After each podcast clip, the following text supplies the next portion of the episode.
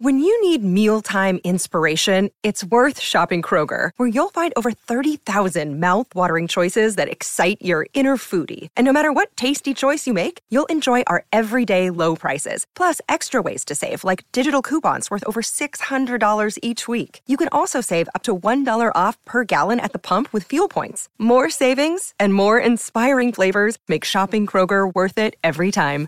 Kroger, fresh for everyone. Fuel restrictions apply. You're listening to the Impact Theory Podcast, your source of empowering ideas and actionable techniques from the world's highest achievers. Join host Tom Bilyeu, serial entrepreneur and co founder of the billion dollar brand Quest Nutrition, on a journey to unlock your potential and realize your vision of success. Welcome to Impact Theory. So our next segment is an AMA. An AMA, just to give you guys an idea, is a nod to Reddit and their um, Ask Me Anything platform.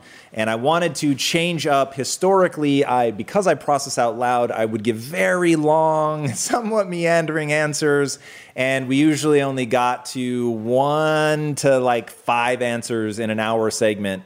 And we wanted to change that and create something where I got to practice being far more succinct and that turned into the AMA format. So this is where I try to give really holding my answers to no more than two minutes. It's very direct. It's just you and I. Um, and yeah, we go hard to answer all those questions. So this is a bit of rapid fire, making sure that you guys are getting your money's worth.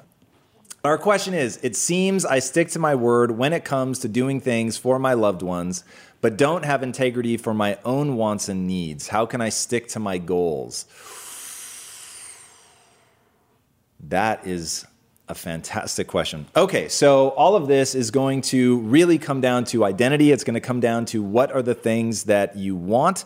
Once you know what you're trying to accomplish and you can work backwards from there, then you're one going to know what you need to do and once you know what you need to do it becomes a lot easier to stick to it. So that is step number one. Identify goal. What is it that you're going to need to accomplish that? And then really from an identity perspective keep bringing yourself back to center back to center back to center. Like somebody had asked a question earlier what they do when they find themselves um, drifting uh, their attention and constantly going off, going off, and they have attention deficit disorder or whatever the case may be. How do they get themselves back to center? And that really is a question of identity. So uh, make sure that you have that answer. All right. And that was, by the way, if I didn't say it out loud, that was from Faxty. Fatty, I'm, I'm going to assume that's Fatty, Fatty Hassan. So there it is. All right fan question. It's nope, that's the same one. So, um, do we have the next one, or do you guys want me to? Up oh, there we go. So from Vic Bansel. Nope. There we go. Can you describe what you mean by going into the darkness? I can. All right, so going into the darkness, I think everybody is motivated by two different things. One, you have the beautiful things in your life, uh, the things that are going well, the things that you're grateful for, the things you're moving towards instead of away. You have a compelling vision of your future. It's something that you're very excited about. Um, all of those things are the beautiful things. Now, the flip side of that equation are the things that uh, it's people that doubt you it's haters it's um, things you're moving away from it's fear-based things it's something that you absolutely refuse to let happen so one that is incredibly potent to me are the people that want to see me fail. So it's very different than people who just think you're going to fail. I actually don't have a lot of um, aggression towards people like that, but people that want me to fail, those people I have a lot of aggression for. And I find in very acute moments, the darkness serves you better. In very acute moments. Now, the light, the things you're moving towards, the things that are beautiful, the things that you're grateful for, all of that is the only winning strategy long term because the darkness becomes corrosive. You start to become bitter. You start to be angry. You stop being optimistic. You stop seeing things in a way that's empowering and positive. And I mean, just thinking about the deep limbic system, when it gets inflamed, you perceive things as negative. I think negativity stops people from making progress. There's a whole host of neurological reasons and sort of mindset reasons why I think that being negative over the long run becomes very, very detrimental and holds you back. But from an acute standpoint, they've done studies on this. If you want someone to be able to endure more pain, the surest way to get people to endure more pain is to let them get angry, let them be aggressive. And in doing that, people are able to withstand in the clinical trials. I'll say that it's probably more than this, but in clinical trials, they're able to withstand 30% more pain. So just straight being able to take more pain,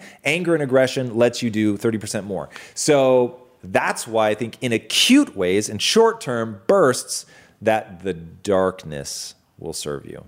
All right. I guess we're now live on Instagram, and I'm supposed to be telling you guys to go over to Facebook so that you can join us for the 24 hour live. So go over right now, dearest Instagram. In fact, Instagram, why don't you come closer? Come close. Come see me. It's so good to see you. I've missed you all. Go ahead, walk on up, stand right in front of the camera. It's very good to see you. Yay. Hi. So head over to Facebook. We're doing a live. It's 24 hours that we're going to be live without stopping. So go check it out. I can't wait to see you over on Facebook where we have all these beautiful cameras that we can switch to. Um, also, we can answer your questions. So head over right now to Facebook Live. I will see you guys there. All right. Next question up. This one is from Steve Troutman. And Steve says, what is your top way to open people up to change? This assumes they're desiring change, coming to you for help, but they're locked in an identity that does not support what they want. Okay, so here's the real answer, and I get it. We all want to be as helpful to the people that we love and care about as humanly possible, but I beg all of you don't proselytize. So view yourself as a filtering mechanism. You're looking for the people that already want to change. And I think that Naveen Jain said it best. He said, Don't Think of yourself as somebody who has to lead a horse to water and get them to drink. Don't even think about that. Instead, just try to make them thirsty. And I really, really like that notion. If you think of your job as to either help people be thirsty or identify people that are already thirsty, then they're going to resonate with your message. But speaking for myself, I'm not in the game of changing people. I'm not in the game of convincing people to want to change. I'm merely in the business of entertaining, intriguing, and then helping to pull people out of the matrix that identify themselves as wanting to um, come out. Also, nobody sounds like a bigger asshole than the guys out there trying to convince everybody that their way is right. Um, so I'm looking for people that resonate with the way that I think rather than trying to convince everybody to think like I think. Um, now, I happen, my mindset is all focused around efficiency and um, being efficacious towards actually achieving your goals. So I think that there's something incredibly universal in that. Um, but at the end of the day, it's really about finding people that are going to resonate with that rather than trying to convince people. All right, next question. Oh, by the way, uh, just to orient people, we're doing the AMA format. So this is based on the Reddit format of Ask Me Anything. And this is different from our normal Q&A format, which is a little bit more free-flowing, a little bit longer answers. Uh, I go down different uh, branching chains of thought. In the AMA format, what I'm trying to do is be very concise, keep my answers to roughly two minutes or less so that we can get to a lot of answers. And if you're really just joining us, this is our 24-hour live. We're doing this as a thank you uh, of wanting to be service to you guys, a sign of appreciation because we've crossed, I don't, I don't think it's in camera anymore, but we've crossed 100,000 on Facebook, which we are insanely blown away by. So thank you guys so, so much for being a part of this community. Is amazing, and we are insanely grateful. And so we wanted to suffer a little bit uh, in service of you guys and do this live nonstop for 24 hours. So thank you for tuning in. All right, this question is from Joe Trevino. How to motivate your girlfriend, I believe, when she is lazy and doesn't want to work out. Oh, God, the amount of horrifying things hiding in this comment. Um, so, my encouragement is always, always, always meet people with compassion. So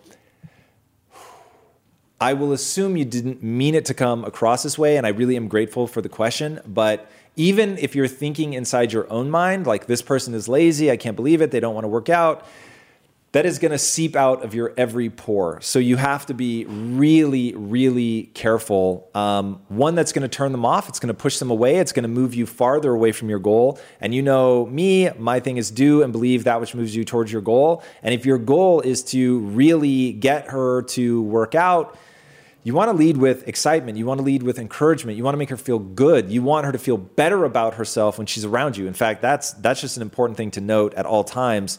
Your significant other um, you should make your significant other feel better about themselves when they're around you than when they don't. And so you have to find a way to um, be loving, supporting, encouraging of her exactly the way that she is. And if that's impossible for you and it's so anathema and such a turnoff for you, the way that they think or act or you know whatever it is about them, um, then you have chosen poorly and getting involved in a relationship with somebody who you don't connect with and don't feel that connection, that draw, all of that um, is dangerous. And if they have slowly retreated over time and changed in a way that you perceive as being negative from the time that you got together, I say you have to take responsibility for that. So, for whatever reason, you were not able to engage them in a way that they could hear and understand and emotionally respond to, and go on that journey with you as you begin to work out or whatever it is um, path you're trying to take them down. But I promise, uh, there's it's some people you're just never going to change. So let's start with that, and then you're never going to get somebody to change with you if they don't feel loved, appreciated, and connected to you in the first place. So meet them with empathy. Okay, next question from Carmi Engelbrecht. Tom, do you ever use 54321 or do you just get up and do what needs to get done? So I wish that I had encountered that a very long time ago, 20 years ago. That would have been really helpful for me. Um, unfortunately, I didn't. So just in the intervening years, I developed other strategies. The strategy that I use, um, so by the way, this is a reference to Mel Robbins and her uh, 54321 strategy, which I think is amazing. And I've had so many people write me a shocking number write in and say how much it's helped them. So I have no doubt that it's a very profound strategy for people that haven't found an answer to that yet. My answer was different and it is identity. And I'm sure I'll talk about that in other questions, so I'll leave it at that. All right, next question is from Sim Land. Tom, how do you not get addicted to the darkness? Um, one, I don't find the darkness is very pleasant. The darkness is powerful. Darkness is very powerful, and it feels awesome for a minute. And then it begins to be corrosive. And I find that the thing that really gets me excited, makes me feel alive, is optimism, is believing that things are going to work out, believing that I can do anything I set my mind to. So that for me is so intoxicating from the perspective of just being really excited and having joy for life and all of that. Um, that that's really, really incredible and powerful. Um, so I don't get addicted to it because I don't find it um, intrinsically pleasurable for more than say honestly, like probably 20 minutes. Like I use it as a catalyst to get myself out of negativity, to get into a really um, positive place and get that momentum going again. But it really is, to me, it's like jump starting a car. Um, once you jump start the car, you don't leave it connected to the jumper cables. You take them off, and it's back to driving as normal. So, um, yeah, I think if you don't even need to worry about whether you're addicted to it or not. Just do straight math on how much of your time you spend there. And I think you should never, ever, ever, for any reason, ever spend more than 20% of your time there because it is ultimately corrosive for reasons that I, I went through a few minutes ago. So I won't go through that again now. Um, but 80 20, 80% of your time on the beautiful things, 20% of your time using the darkness to respark you and get you going. All right, next question is from Naomi Hernandez. How do you make sure that you actually focus on 80% 20, 80% beauty, and 20% rage? It's amazing. Um, I find that I know this tool theoretically, but my mind still constantly drifts to the darkness and frustrating things, and I wonder whether I'm fooling myself in the process, even though I know the path. All right, so it's important to recognize that everything in life, everything in life is a process. So you may not be good at it at first. You may be downright bad at it. But if you keep doing it in a disciplined manner, calling yourself out when you're spending more than 20% of your time there, finding things like a mindfulness practice that literally limits the amount of time physiologically that you'll spend in what I'll call the sort of rage state, which let's define as being in the fight, flight, freeze um, mode. So you know that you're there because your heart rate is elevated, you feel anxiety, you feel stress, um, you feel um, depression, like all of those things are that world of the um, overactive amygdala. You're um, in a state that is high arousal. And so you can actually do things to get out of that state because it's what is called a negative um, cycle. So you want to get into a negative feedback loop. And what that means is that you can't have them both elevated at the same time. So as you raise your parasympathetic nervous system, you by nature lower the sympathetic nervous system. So the sympathetic nervous system is fight or flight, the parasympathetic nervous system is rest and digest. So a mindful practice, meditation, what it's doing is actually forcing you into, or triggering, I should say, triggering the parasympathetic nervous system. You're slowing your breathing. You're lowering your heart rate. You're breathing from the diaphragm. You're forcing your thoughts back to your breath so that they're not wandering on negative thoughts, which then re trigger the sympathetic nervous system. So, in doing that, because they won't both be high at the same time, you raise your parasympathetic and it pulls you out. So, just from a math equation, you do the simple math. If you've been in the sympathetic side too long, in the rage mode, that you need to just spend time doing something as simple as a mindful practice to get you back on the other side. Also, there's the reticular activating system, which is a fancy way of saying what you focus on, you're going to see more of. So, spend your time focusing on optimism, how things are going to go right, and it's manual. You just force yourself to do it. All right, next question is from Johan Lucena. Did you ever read read about Stoicism. What do you think about negative visualization? So I have read about Stoicism, uh, primarily from Ryan Holiday. So I haven't read a lot of what Ryan Holiday is synthesizing. I tried, and I found it way harder to digest. Uh, the the language is is more painful. Uh, and I just found that Ryan was essentially taking all of the Stoic learnings and making it very accessible to me as a modern audience. Um, so I was very, very empowered by his books. Uh, excuse me. The obstacle is the way, and um, the ego is the enemy. Both of those I found were very, very impactful. Um, I don't know what uh, you mean by negative visualization. Obviously, I can sound it out from the words, but I don't know if there's a theory in Stoicism that says you should spend some amount of time um, meditating on the way that things could go wrong. And that's one of those, again, 20, 80 uh, percent. If you spend too much time thinking about how things could go wrong, even though you'll feel prepared, you're actually triggering anxiety, you're hardwiring anxiety, you're associating whatever it is you're about to do with all the possible ways that it could go wrong. And that I know because I spent decades there will spiral you the fuck out of control into an anxious state. Um, so I think it's better in on balance to spend the vast majority of your time thinking about all the ways that things are going to go right. Um, so that would be my advice. All right, next question from Michael Anthony. If only we had Hall at the end of that. Uh, from Michael Anthony Have you come across thoughts put out by others that you don't personally agree with, but are effective in the impact narrative?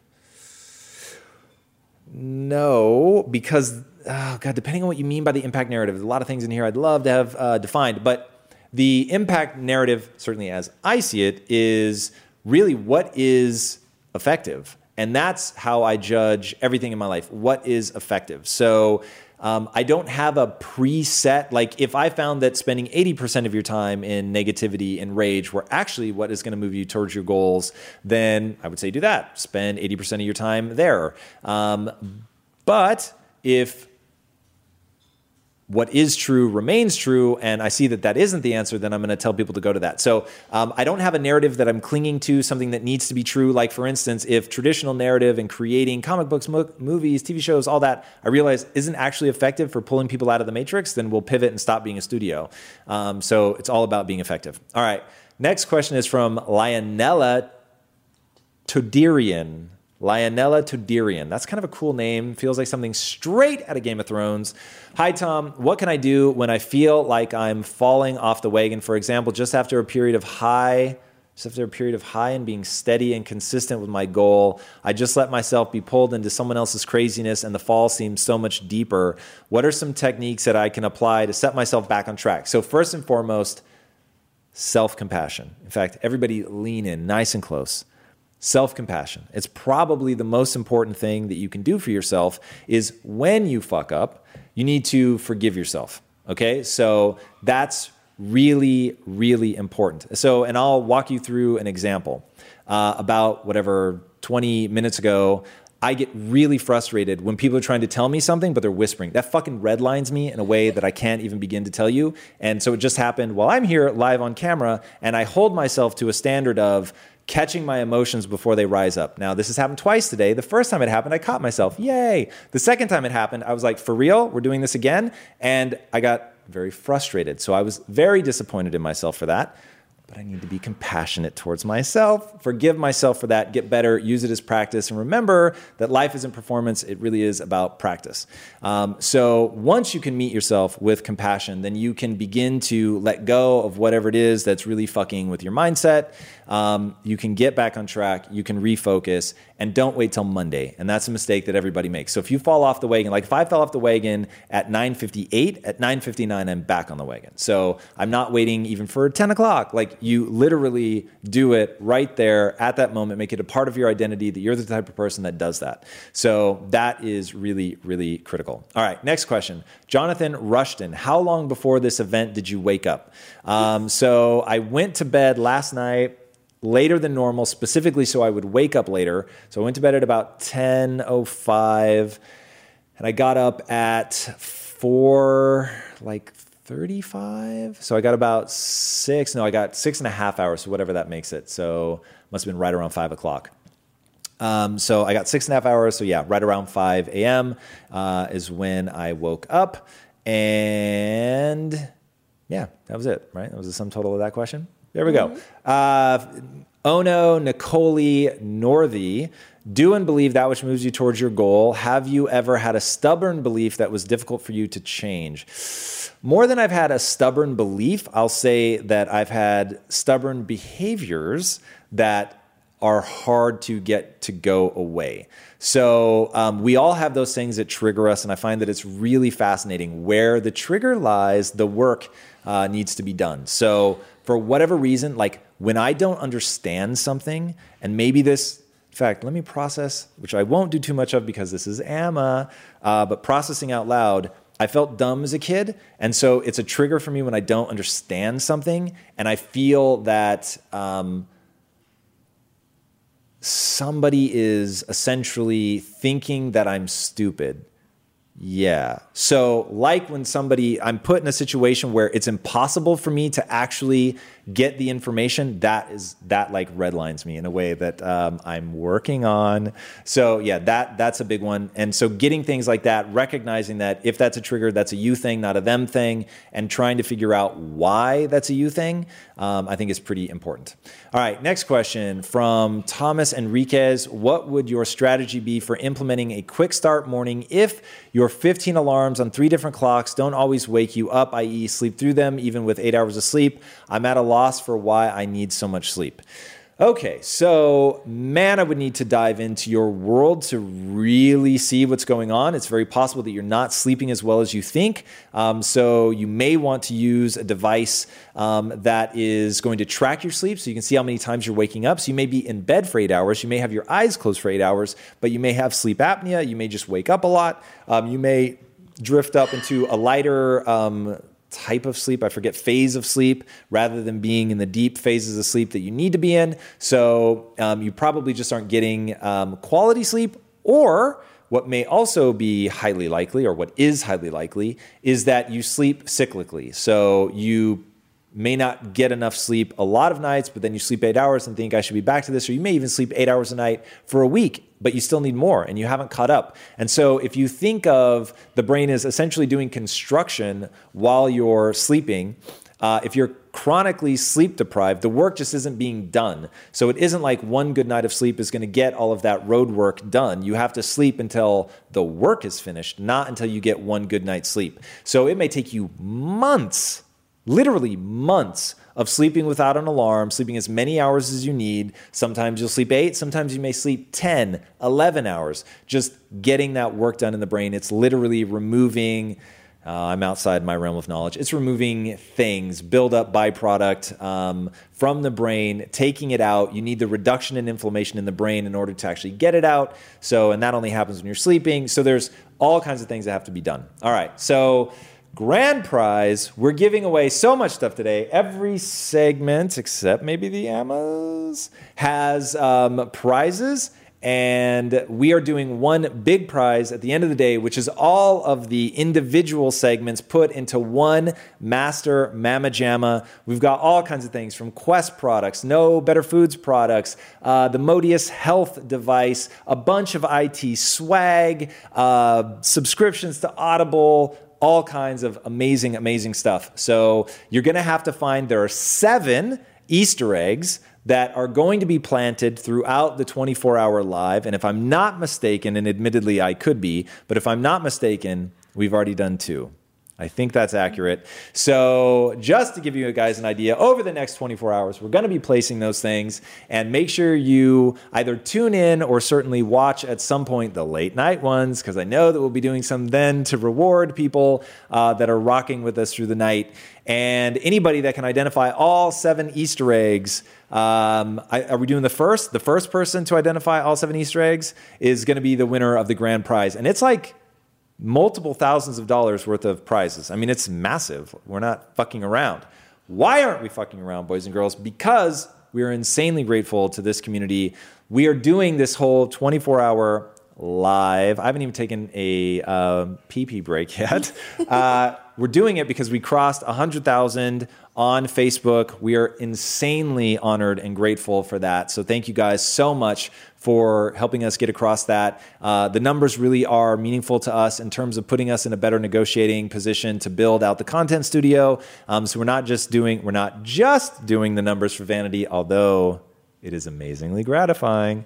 Uh, we're doing it because that really will put us in a position we can get more guests on the show, uh, which is super, super important to bringing you guys value. Uh, we can also go into um, a studio when we're selling the content that we're making and leverage that to maintain the rights to merchandising and things like that, which is going to be really important to us.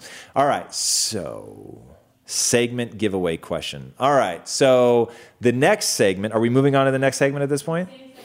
Oh, so we're doing a giveaway for the AMA. All right, cool. So the segment giveaway question is where do you see impact theory in five years? We want to know. All right, so where do you guys see impact theory in five years? Be very interesting uh, to hear that answer. And the prize is next to me. Oh, this is, we did announce this at the head. All right, I looked over and I saw nothing, or so I thought, but it's actually tickets um, to Success Live which is going to be a lot of fun. I'm one of the speakers there. This is soon. This is in September, early September, if I'm not mistaken. Uh, 8th, 7th and 8th, 8th and 9th, somewhere around there. Uh, we'll announce that later at some point. All right, so that's the question. Where do you see impact theory in five years? All right. Shout out IG Live. What is up, IG Live? You guys should really go over to Facebook if you can. I'm sure some of you are staying on IG because you don't have access to Facebook. But if you head over to, to Facebook, we have all kinds of multiple cameras and pretty angles and all kinds of amazing stuff. And you can get your questions answered over there. So, highly encourage you, if you can, head over to Facebook. Otherwise, thank you for joining us on Instagram. You guys know I have a very strict diet that I stick to, except for very special occasions. And I do that so that I can bring my best every day to what I'm doing. And a big part of that strict diet is high quality animal protein and my go to source of trustworthy meats and seafoods with no added hormones or antibiotics ever is ButcherBox. ButcherBox is a premium meat subscription service that delivers 100% grass fed beef, free range organic chicken, pork raised crate free and wild caught seafood all directly to your door. I cannot recommend ButcherBox enough. When you eat ButcherBox, you are giving your body the best possible building blocks to work with so you can reach your full potential. You've got to take care of yourself at a cellular level if you want to hit your peak consistently. So ButcherBox is the key. Sign up at butcherbox.com slash impact and get our special deal. ButcherBox is offering our listeners a free for a year offer plus an additional $20 off. And that means you can choose salmon, chicken breast, or steak tips free in every order for a year. Sign up today at butcherbox.com slash impact and use code impact to choose your free for a year offer. Plus get $20 off your first order. This show is sponsored by BetterHelp. You will never be able to reach your full potential if you are riddled with stress and have a lot weighing on your mind. I can tell you from my own experiences with stress and negative thought loops, you have to find a way to work through whatever it is that's weighing on you if you're going to have any hope of achieving your goals. Therapy can be an option for working through things. And for an online therapy option that is super convenient and flexible, be sure to check out BetterHelp. With BetterHelp, everything is 100% online and getting started is quick and easy. A brief questionnaire matches you with a licensed therapist, and you can switch therapists at any time for no extra charge. Get things off your chest, process through things with BetterHelp. Visit betterhelp.com slash impact theory today to get 10% off your first month. That's betterhelp, H-E-L-P dot com slash impact theory. In today's highly unpredictable and rapidly changing world, the smartest move you can make from a financial standpoint is to actually understand how money works and how markets move.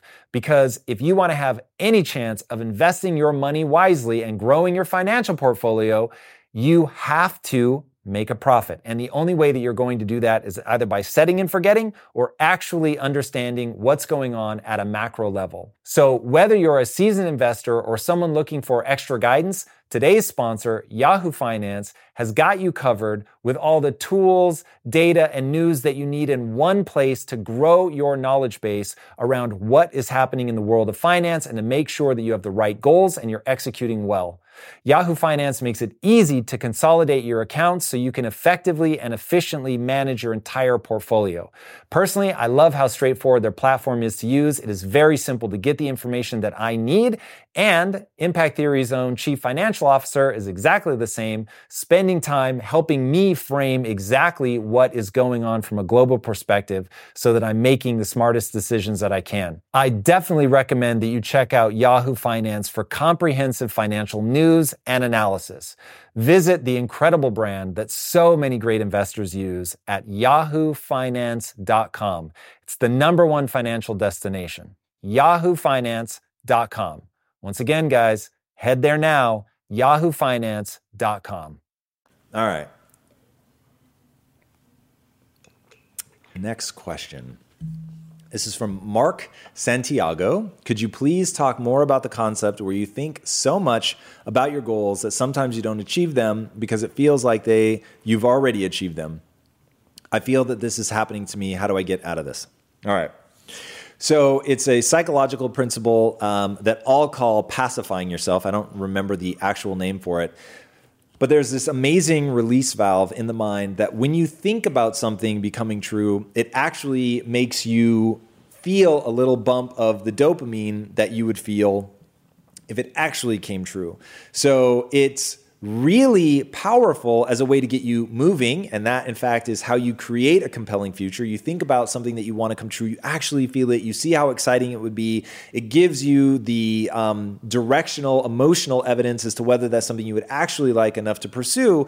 But then, if you spend all of your time thinking about it, then it becomes this release valve where you're spending so much time in the chemical joy of imagining it that part of you forgets that it actually hasn't happened. And so you don't go out and do the work that you need to actually make that thing happen. And that's where the 80 20 rule comes in, where you're going to spend a lot of time thinking about that thing that you're moving towards. Um, you're also going to spend time kicking yourself in the ass and reminding yourself that it hasn't come true yet.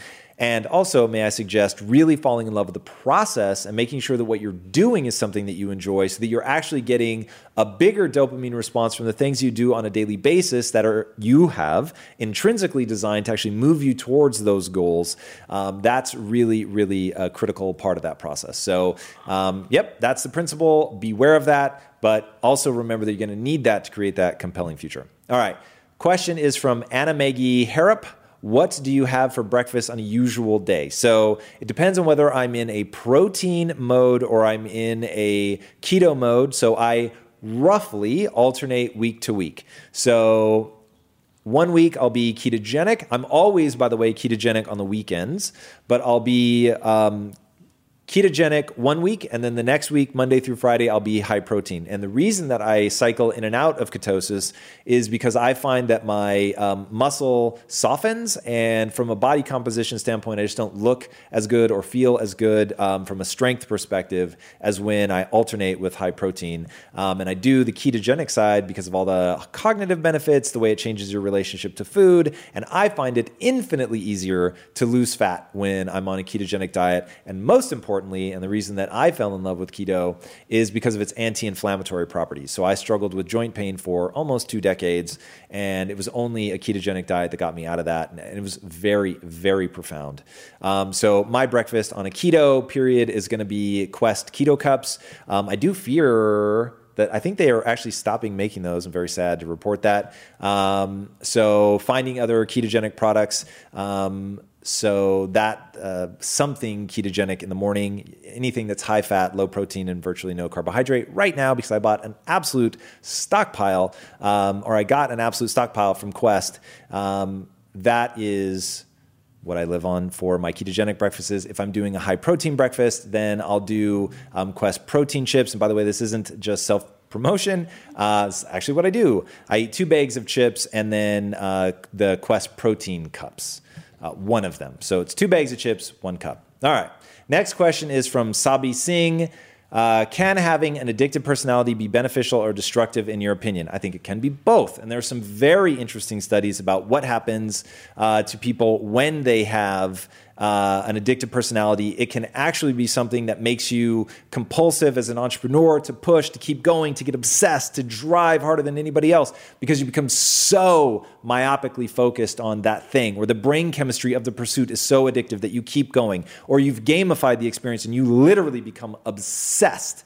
And that's one thing about addictive personalities, they're very obsessive. So they get incredibly focused.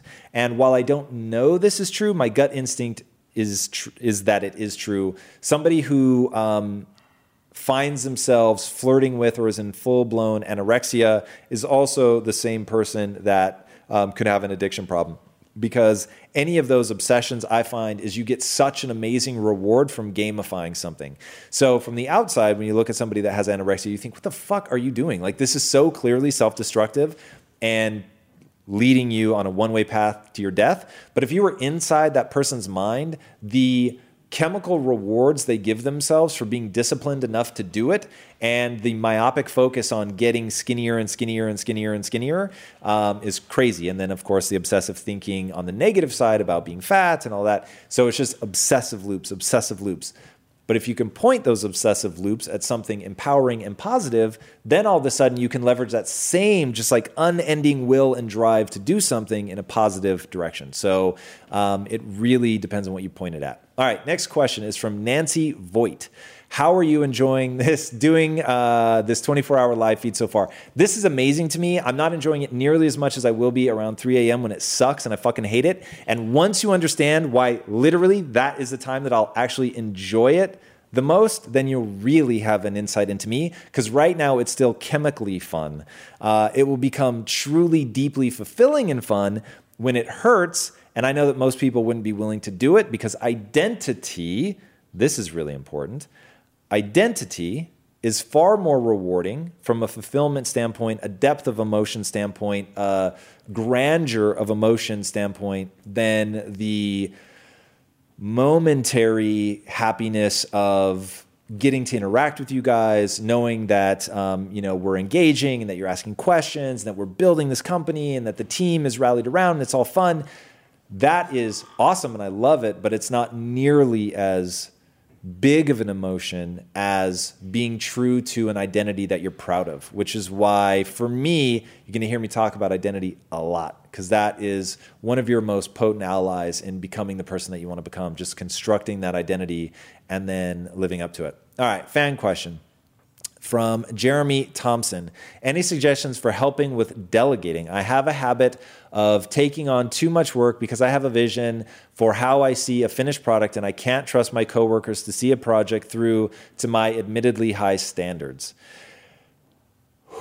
Okay, so this is this is a very big question. I'm going to give it to you really systematically. You're going to have to look at a few different things. One, you have to ask really honestly the question, am I an asshole?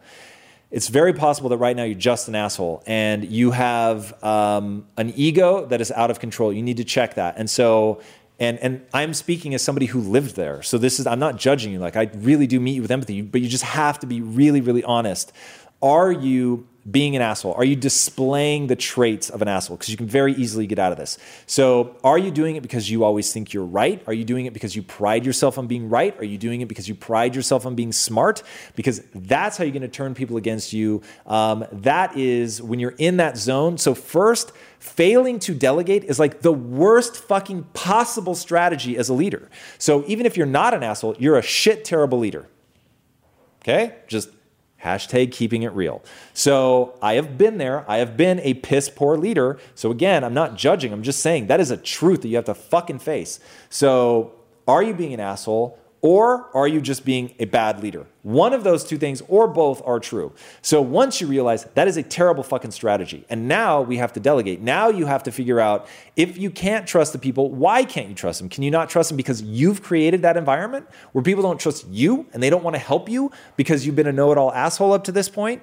Um, or you act like you're better than them. So, if that's the case, how do you begin to engender trust? How do you win them over? And I will tell you that finding ways to, to bring value to them, and one of the ways is they may value autonomy. They may want like a really exciting project that you also want, and you can give them that project and let it be something that they're excited about. You can help them see what they're good at. Don't bullshit them, but if there's something that they're really good at, and you want to delegate a project to them based on skill set and say, look, I need somebody that has XYZ skill. I think you're amazing at that, as long as that's sincere. And if they are amazing with that, say, I want to give you this project. Now, the key here is if you cannot yet trust them to do it well, but you believe that you can't trust them because of the environment that you've created, this is where you let them fail. You support them all the way, tell them that you're going to be there, that you will help them in any way, shape, or form that they want help. Uh, make sure that you pre plan a check in so that they can come and ask questions, that they don't have to ask for that check in. And then in that check in, be that sounding board. And if they don't really have much, let them go and really let them see what they can do. And then at the end, assess how well they did. And if they did well, then hey, reward them. And now you know, whoa, like I really can trust them more than I thought. And if they fail, meet that with compassion, meet that with empathy. Don't punish them for it and figure out what do we want to learn from this and then help them learn that and move forward. You start doing that. And look, at first, they're not going to trust you. It's not going to work. It's going to take, assume it's going to take you a year. If you go into it knowing I'm going to have to be consistent with this every time, I'm going to have to be facilitating them shining. I'm going to take a total back seat. All of my energy is going to be focused on making sure that my team shines. If you do that for a year, at the end of that year, your life will be different. I promise. I'll stop there because I'm being succinct. All right, next question is Vic Bansel. What is your advice on what to expect on the length of time before realizing success? I have been working on my craft for 2.5 years and have seen much improvement on a year by year basis, but am not where I thought I would be by now. I love this question. So, here is the important part to understand the struggle is guaranteed, the success is not. So the answer is you may never succeed. That's just the truth. You may never get where you want to be. And I've never once ever in my life been where I thought I should be. So Quest grew faster than I thought. There's no question about that. But as we started growing fast and I wanted more, I demanded more, I was pushing myself harder and loving it, by the way, not feeling badly about it, not feeling like uh, stress or anything. It was so much fun to see like how far can we go. So that's my personality. You have to be honest with what's real to you. Um, but two and a half years is absolutely fucking nothing. Um, you need to be thinking in decades, right? Once you can have your timeline be measured in decades, like I've been in my craft for 20 years or 30 years, that's when you just won't be able to stop yourself from getting amazing if you're putting the time and energy into acquiring a new skill every day, right? Or pushing a skill that you have just to get better, a little bit better every day, every day, every day. Like there's an awesome quote from Tony Robbins. He says, People always overestimate what they can do in a year and they underestimate what they can do in 10. And I think that's really powerful. But if you just go all out every day and stop and look back at the long horizon. So this year, look back on where you were 10 years ago instead of where you were two and a half years ago and really think about how far you've come. And if you're 21 and you're looking back on what you were like at 11, awesome. Never will there be a more powerful comparison to when you were really young and you think, Jesus, like, you didn't understand things like paying your taxes. You couldn't walk to your friend's house without having to worry. Like the dark scared you. Like just in those 10 years, really think about the tremendous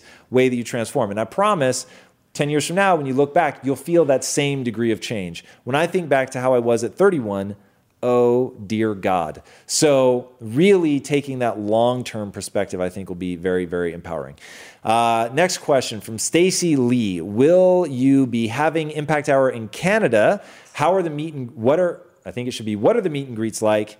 Um, around how many? Okay, these are a lot of questions. Let's take them one by one. Uh, will you be having Impact Hour in Canada? Um, yes, we have a chapter in Toronto. We have a chapter in Toronto. It'll be an Impactivist of Toronto. Perfect. So there'll be uh, an Impactivist meetup in Toronto.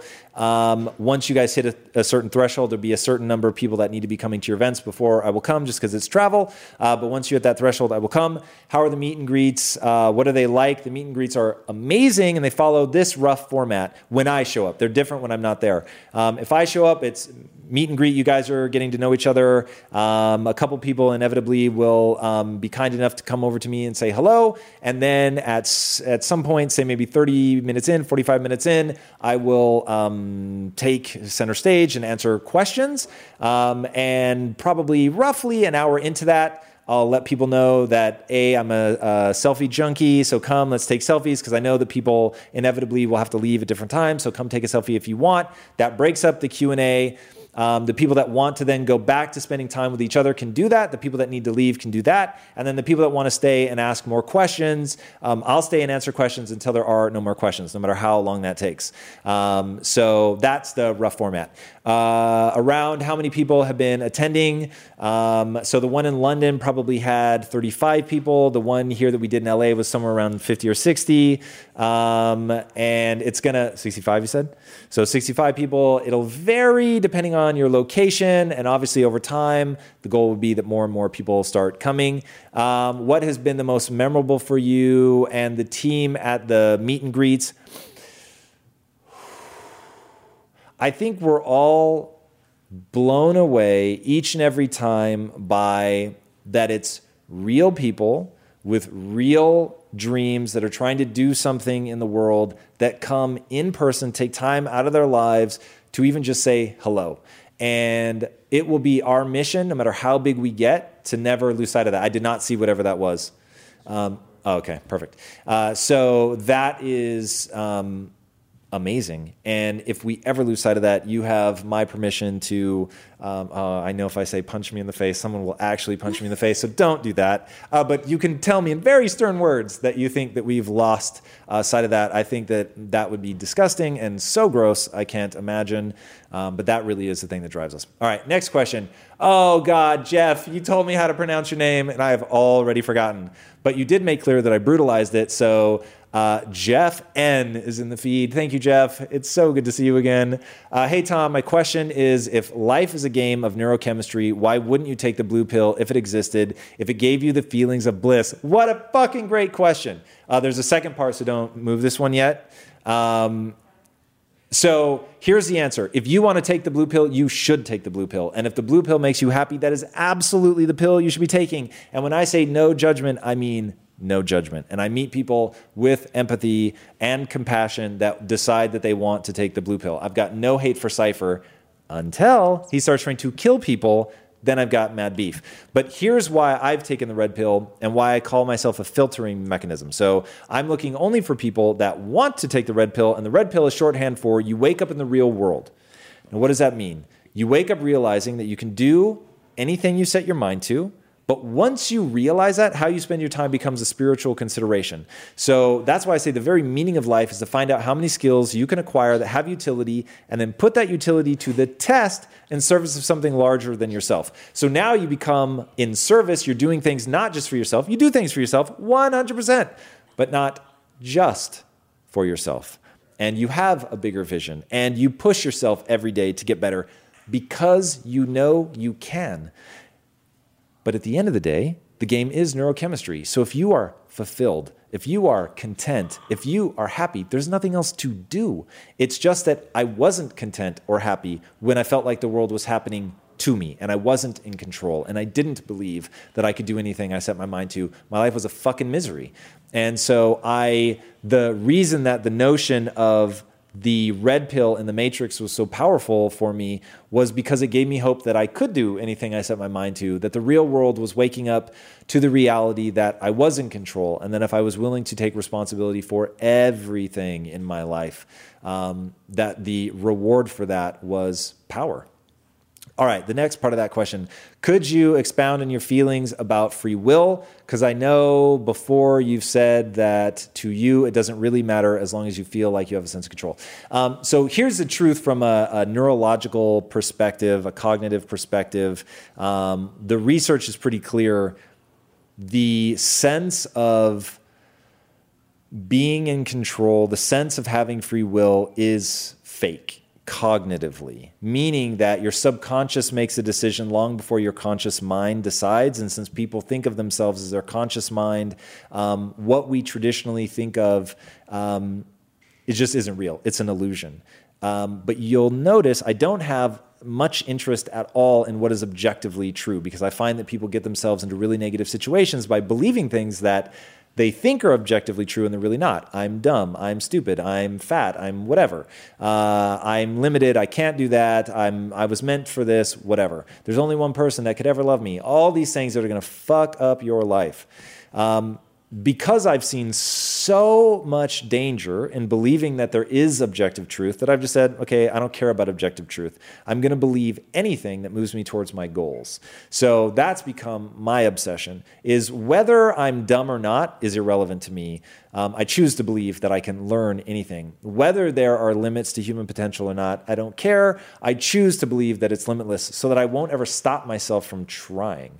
Um, so I think that all of that is important. So whether free will is real or not is totally irrelevant to the way that you will experience the world and totally irrelevant to how you should be making decisions. All right, next question is from Rachita Anka. I invested a lot in myself in the last years, and now I find myself wanting to do things differently than others around me and being misunderstood and criticized by them.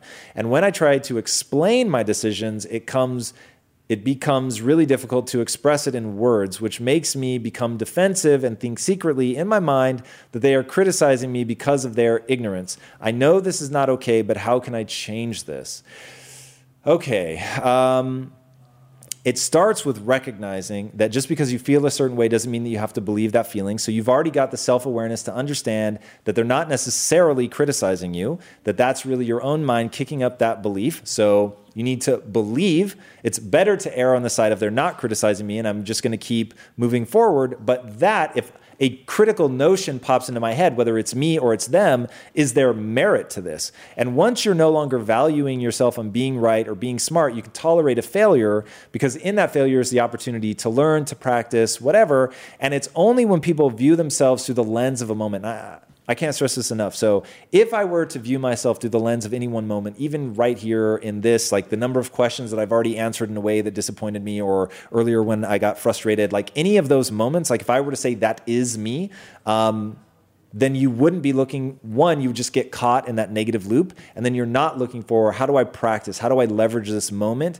to get better? And that at the end of the day is really, really key. You've got to be able to um, realize that life is a performance, it's practice, and then you can get better at anything. And whether that's um, the emotional management of understanding that whether or not people are criticizing you shouldn't matter. You should be doing the things that you believe in, the things that move you towards your goals. Your goals should be yours and not dictated by other people. So once you find that center within yourself, um, you've won. So that really is the goal is just to keep coming back to that emotional center, emotional center, and remember that outside people criticizing you isn't nearly as difficult as the inside voice. And people's criticism only lands when you believe it. And so we just had Preston Smiles on here yesterday. He has a really cool concept he calls the blue frog concept.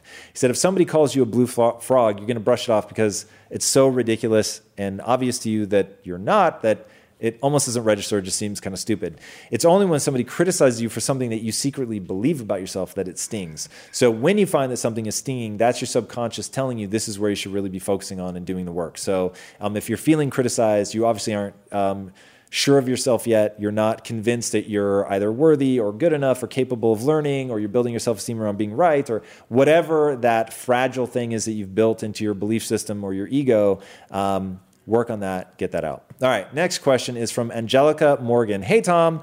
When are you going to release your book? The plan is somewhere between summer of 2018 and fall of 2018. Uh, but very excited, it is actively being worked on. Um, next question from Missy Harnell. Wolf, Missy Harnell Wolf. Nine years into my business, got a late start. I'm 51 years young. That's awesome. Business is growing very fast now after lots of work these last years. Best advice for growing leadership team and knowing that even though it's my vision, everyone has their own opinions, how to balance that and keep everyone moving towards the goal. Um, like you, I'm a great leader, not a strong manager. Okay, so um, here's what I did. And obviously, your situation is going to be very different. Um, but I, when I invited people to be on the team, I said, here's my vision. This is what I see. This is what I'm willing to sacrifice for and totally give myself over to to build. You can expect me to play at the highest level, to show up every day, to really lead from the front, bleed for this team, protect you guys, create opportunities. Okay? But that's the vision. Okay, the very specific thing. And I'd already laid out all the stuff that we put on the website, all the things you've heard me talk about with the studio and all of that. I laid all that out in the beginning. So they knew exactly what they would be signing up for. And I said, but I want to be very clear. That's my vision. We're going to be building towards it. Um, and it will always be my vision that we're building towards. If I can be convinced to change it, to pivot, whatever, and it's based on this mission, I will I will be true to that mission, even if the path changes. Um, but that's what we're building towards. If you're comfortable with that, then this could be amazing for you. I totally understand if it's not. And if you have a vision for your own life and you want to go off and do that and find people that believe in that vision and, and are prepared to follow you, like absolutely totally understand but if you're coming on like that's what we're doing so laying that out out front not being wishy-washy not being afraid to take that ownership not being afraid to tell them what they can expect of me which i think is only fair um, because look, I know in giving a speech like that, you run the risk of really sounding like a dick. And so you have to make people feel that you're going to be taking care of them in that vision and that you believe, and this was 100% true of everyone that's on this team, that I believed I couldn't achieve that vision without them. And that I needed them to play with autonomy and at the highest level in order to execute against the vision. So I think in them recognizing that um, they were going to be able to bring the full weight of their skill set, the full weight of their personality, that I wanted to listen to their ideas, that I couldn't do it by myself, but that it was only one vision that we're going to be following. Like clarity and leadership is very, very important. All right. Next question Kim Litvak. Hi, Tom. When deciding to look away from objective truth and pay attention to what propels you forward. How did you snap out of it in the beginning? Notes on bathroom mirror and everywhere you look. I believe I have ADD and I can go down a rabbit hole before I remember to yank me out. Okay, so um, I do my processing internally and verbally. So long before I was doing a, a true meditation practice, I would obsessively think about things. And one thing that I was always thinking about is um, I want to be rich, right? That was my thing in the beginning. And substitute for that, my now, I think, much more beautiful goal of wanting to pull people out of the matrix. But I don't want to ever sort of revisionist history. And my goal was to get rich. Um, but that was so compelling for me and so exciting for me that it was always very clarifying. And I would just keep coming back to that, keep coming back to that. And I had an identity crisis where I realized that my ego and my desire to feel good about myself was coming into conflict with my desire to get rich. And that was deeply, deeply problematic. So, in recognizing that conflict, I had to walk my way through how do I stop doing that? And how do I get to the point where those are one and the same, where my ego and what I'm trying to accomplish in life are in lockstep. And once I did that, I realized I had to change what I was building my self esteem around from being smart and being right, which is what I was doing before, to being the learner and identifying the right answer. And once I did that, then I could keep pursuing at the time getting rich. Um, giveaway, ding, ding, ding, giveaway, winner announcement time. Whoop, whoop, whoop. There it is. Corinne Davis. Corinne Davis, who has if she's not returning, she's been with us the whole time. She was like there from the beginning, right? She asked one of the earliest questions, or maybe she submitted it ahead of time. Either way, Corinne, you've been a part of this from the jump. Thank you so much. We answered one of your questions earlier. Um, super, super stoked to have you in the feed. Congratulations. You're going to be joining me at Success Live in Long Beach no dates, but two tickets. I think it's September 7th and 8th.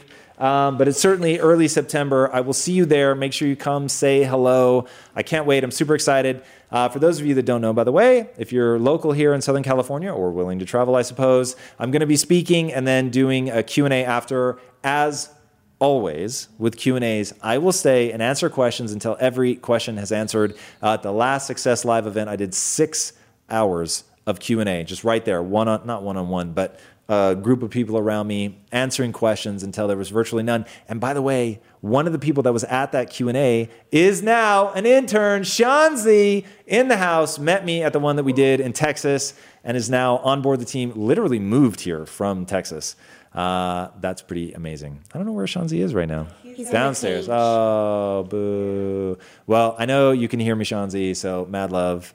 Uh, so, yeah, magical things happen at these live events. So, do come out. Hey, everybody, thank you so much for listening. And if this content is delivering value to you, please go to iTunes, go to Stitcher, rate and review us. That helps us build this community. And that is what we are all about right now building this community as big as we can to help as many people as we can, deliver as much value as possible. And you guys rating and reviewing really helps with that. All right, guys, thank you again so much. And until next time, my friends, be legendary. Take care.